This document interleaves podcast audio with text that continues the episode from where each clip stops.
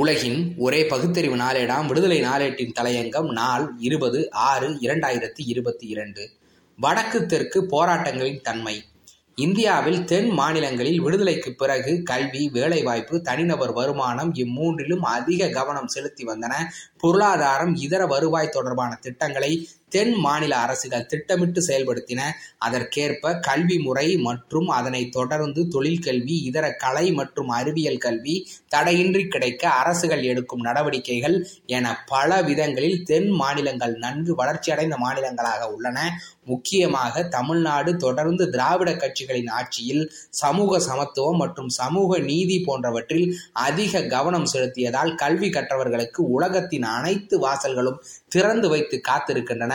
தமிழர்கள் அதை திறமையோடு பயன்படுத்திக் கொள்கின்றனர். வடக்கு பகுதியில் தொழில் வளர்ச்சியோ கல்வி அறிவோ பெரும்பாலும் கிடையாது. அவர்கள் குறிப்பிட்ட சில பணிகளை மட்டுமே குறிவைத்து நகர்வார்கள். நன்கு படித்தவர்கள் என்று சொல்லக்கூடியவர்களின் உயர்ந்தபட்ச படிநிலை வங்கி பணி. அதற்கு அடுத்த கல்வி நிலையில் ரயில்வே பணிக்கும் இராணுவத்திற்கும் சென்று விடுவது வழக்கம். இதை வாக்கு வங்கியாக மாற்ற குறிவைத்தே வங்கிகளை இணைத்ததையும் ரயில்வே பட்ஜெட்டை நீக்கியதையும் மோடி பெரிய அளவில் ஏதோ செய்ய போகிறார் என்ற அளவில் ஒரு பெரும் பரப்புரையாக கொண்டு சென்றார்கள். அங்குள்ள மக்களும் பெரிதாக எதிர்பார்த்தார்கள்.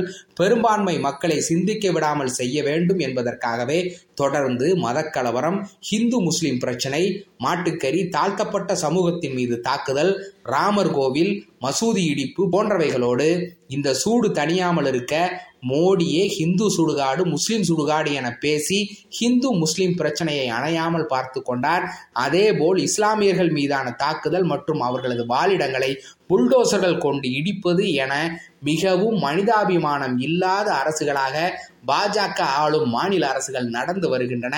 ஆனால் எட்டு ஆண்டுகளில் எவ்வித முன்னேற்றமும் ஏற்படாத சூழலில் விலைவாசி உயர்ந்து தனிநபர் வருமானம் நலிவடைந்து வேலைவாய்ப்பு இல்லாத நிலையில் தாங்கள் பெரிதும் எதிர்பார்த்திருந்த இராணுவ வேலை எனும் கனவும் தகர்க்கப்படும் போது வட மாநில இளைஞர்களின் கோபம் உச்சம் பெற்றிருக்கிறது. இது குறிப்பிட்டு கவனிக்க வேண்டிய விஷயம் பெரும்பாலானவர்களின் வாழ்க்கையை பற்றிய சிந்தனை ஒரு பணி சார்ந்து இருந்தது என்பதே. இது அவர்களின் கல்வியின் தரத்தோடு சேர்த்து பார்க்க வேண்டிய விஷயம் என்றே தோன்றுகிறது.